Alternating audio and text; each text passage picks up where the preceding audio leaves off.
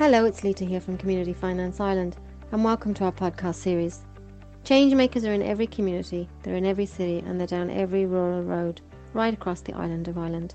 This series meets with those amongst us who choose change. Their stories demonstrate what can be done when we work together.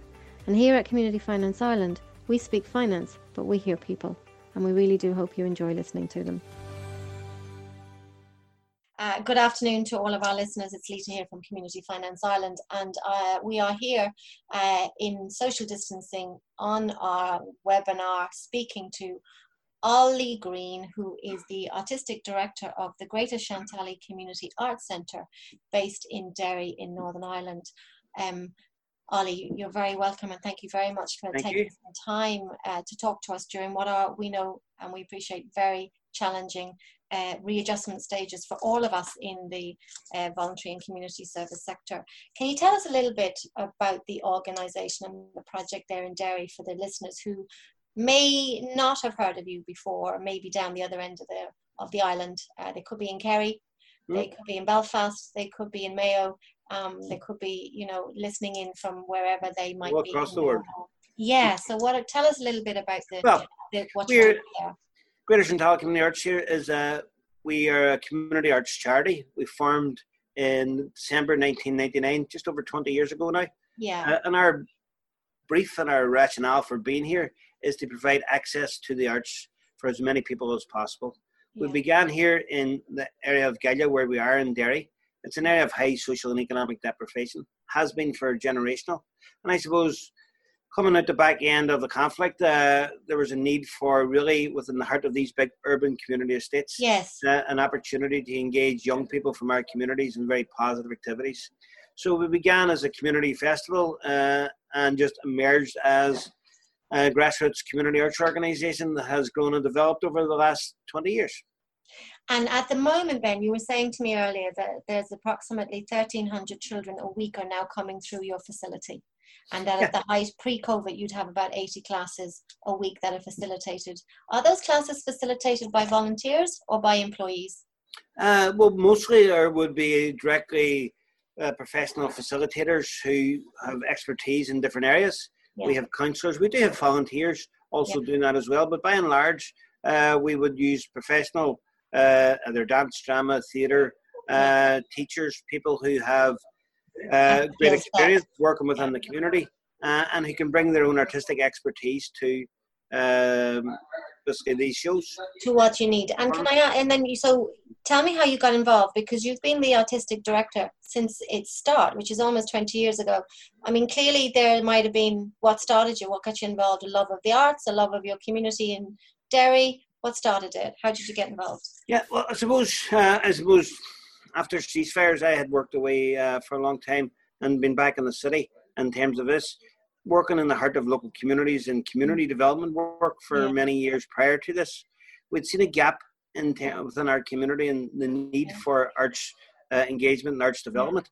Yeah. Therefore, what we actually done was began as a, a community festival. And at the end of that festival, that festival came about because a young person had died the previous year at bonfires, okay. and we knew the negativity in around that. Yeah. So the idea of getting people come together to re-image their own community and actually yeah. re-image the opportunities for that time of the year during the summer, where okay. people, young people, could be involved in positive activity, okay. uh, just grew and developed into, I suppose, a community arts program. Uh, and we know the value of arts in terms of, I suppose, not just transforming people's lives, but also in terms of re-imaging communities, actually yes, positively engaging people of all ages. So that was really the, the vehicle that we chose.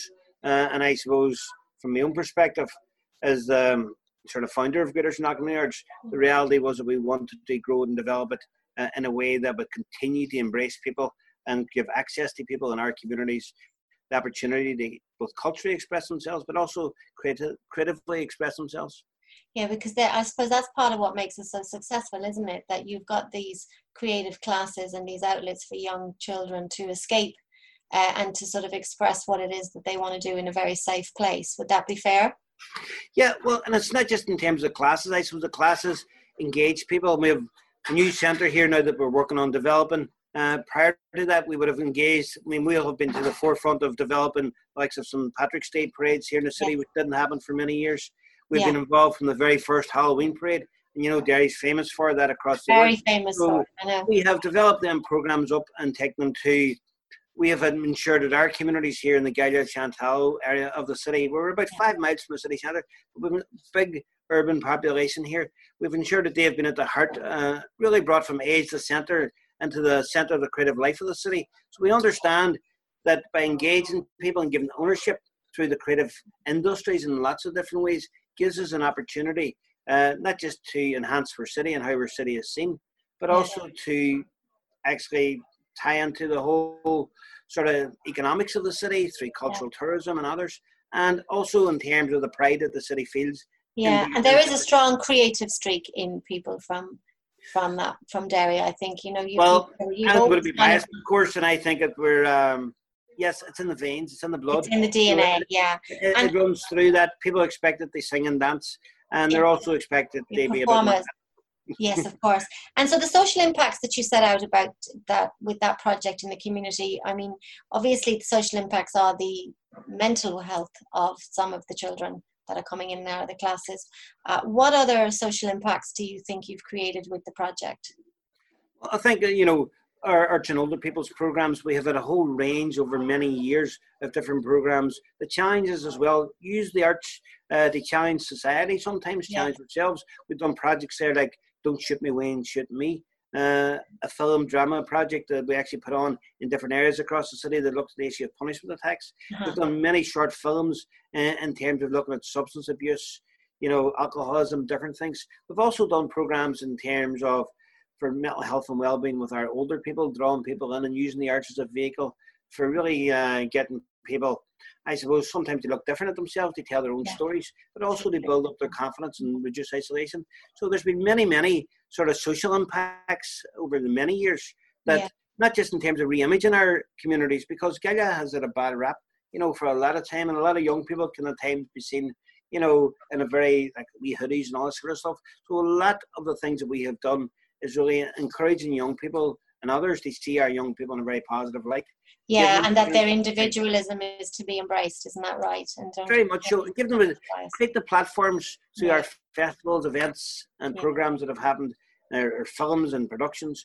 Uh, give them, uh, I suppose, a vehicle to actually show off the very positive side of our young people. And sometimes that's missed. You know, I think the genuineness of young people, give them encouragement, tell them they're Yeah. brilliant, and tell Yeah. them to get out there and uh, they show off. Uh, and sometimes it's just what it's about.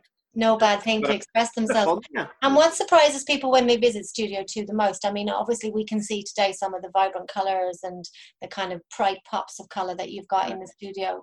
Um, what other things do, pe- does, do are people surprised about when they go to visit Well- for the first time? If I was moving you around and stuff I guess I would make sure you look at see the wallpaper behind us Oh, and yes, all the. There's Mickey doing his what he called. But if I was to take you know, you walk around the place, what Yeah. it would be the most important thing?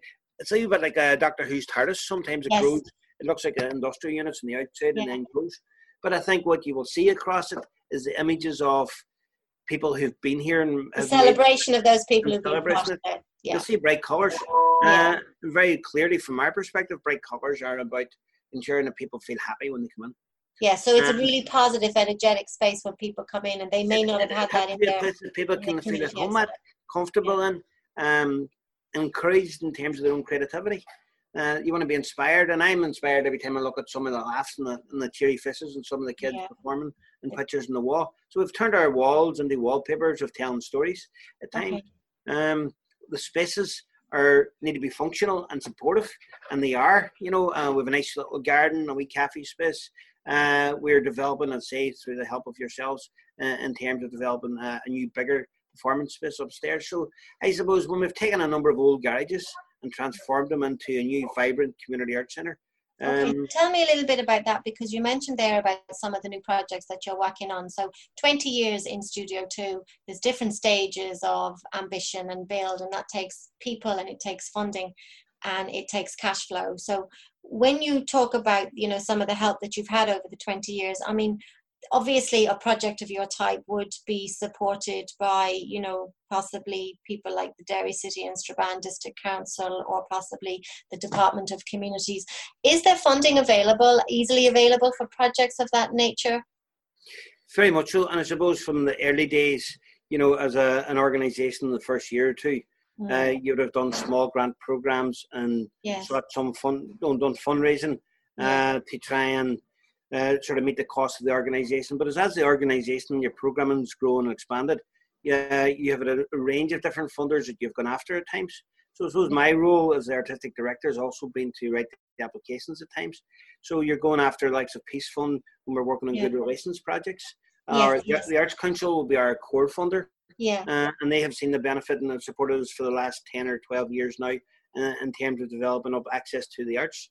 Local councils sometimes support us in areas like localized festivals and events. Yeah. Uh, their headline festivals funds. We've run the County Fly last year.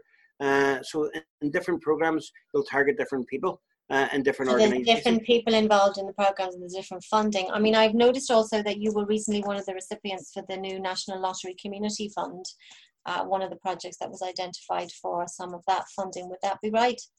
Yeah, we got a small amount through the, uh, the National But Lottery. everything helps, I guess, doesn't it? that was basically towards the the COVID nineteen uh, response, Okay. and obviously uh, back in March when we had to uh, go from a, normal vibrant arts organisation and into providing a community relief centre, I think we tried to step up to the mark and actually help people by uh, providing a free meal service, which Yeah. in the previous in the past ten weeks has gone on to deliver some like twenty one thousand free meals out I to people from So you really like so the the impact of COVID meant that you just had to relook at your people and your uh, and your building and say, well, what else can we do to help our community here? Twenty thousand meals in the last ten weeks is a lot of meals. How do you go from classes and dance classes and arts classes to actually creating and Mm. actually packing food? Well, it's really in terms because we had the catering facilities here in terms of this, Okay. and it's really been down to, I suppose, the attitude of our board uh, and our management in terms of this is that we're a community arts organisation, and community been a very important part of that. Mm. And the older people who have used our services over many years are very much part of uh, here at Studio Two. Yeah. So the idea of us actually helping out the community when it's needed isn't something new. We've done it many different ways and many times. And I thought uh, at the start of this process, Mhm. we could do what we could do best. Yeah. And we were able to, because we have a big volunteer base, we're able to develop up a program So I was going to ask you that, like roughly how many the whole Do city. you have a, uh, you've got over a hundred volunteers there, do you, on an, on a, on a, an annual basis? You on an do. annual basis and an ongoing basis, we have, Yeah. and we've got lots of new ones in recent times. Uh, we have a great, um, I suppose, of volunteers who have come and they help at different times during the Yeah. summer when we run our summer schemes, when Yeah. we're putting on pantomimes or shows at Christmas, at Halloween, St. Patrick's Day, and then we're normal classes. We have people come along. We have, because you're range from your kids' classes, which is my first dances and, you know, three to five year olds, right through to our older people's programs Yeah, we have a range of people who will come and help out and assist during that I period would, I would imagine that, I mean, as I know you were saying earlier that something like over three hundred residents have availed of that personal development classes that you used to do in the centre before COVID. I, do they come in as volunteers as well at a later time when it's required or when they feel it is a need? It, it has happened, and I think we have seen how volunteers have grown and developed and become part of the family here uh, at Studio 2 because that's exactly what you're trying to create is that family attitude. You're in No. it together. And we have had young volunteers uh, from our youth programs, or Yeah. uh, we have a dedicated youth officer. So basically, they've come along through the youth programs Yeah. and developed up, coming back as sometimes as leaders, coming back as facilitators, and then in the future years, they've come back and bringing their own kids back to enjoy the same process as So well. it's a generational thing as well as just bringing the, the the young and the older people together, which is really kind of lovely because it that does create that sense of bonding. Can I ask you, Ollie, uh, for the listeners? I mean, obviously you've you spoke about your funding and you talked about the, there's a sort of what I would call um, a collaboration of different kinds of funding. How did the team come to the decision to approach Community Finance Ireland, formerly UCIT? Um, what relationship did and what tipping point created that the need for what they give you or what they gave you at the time?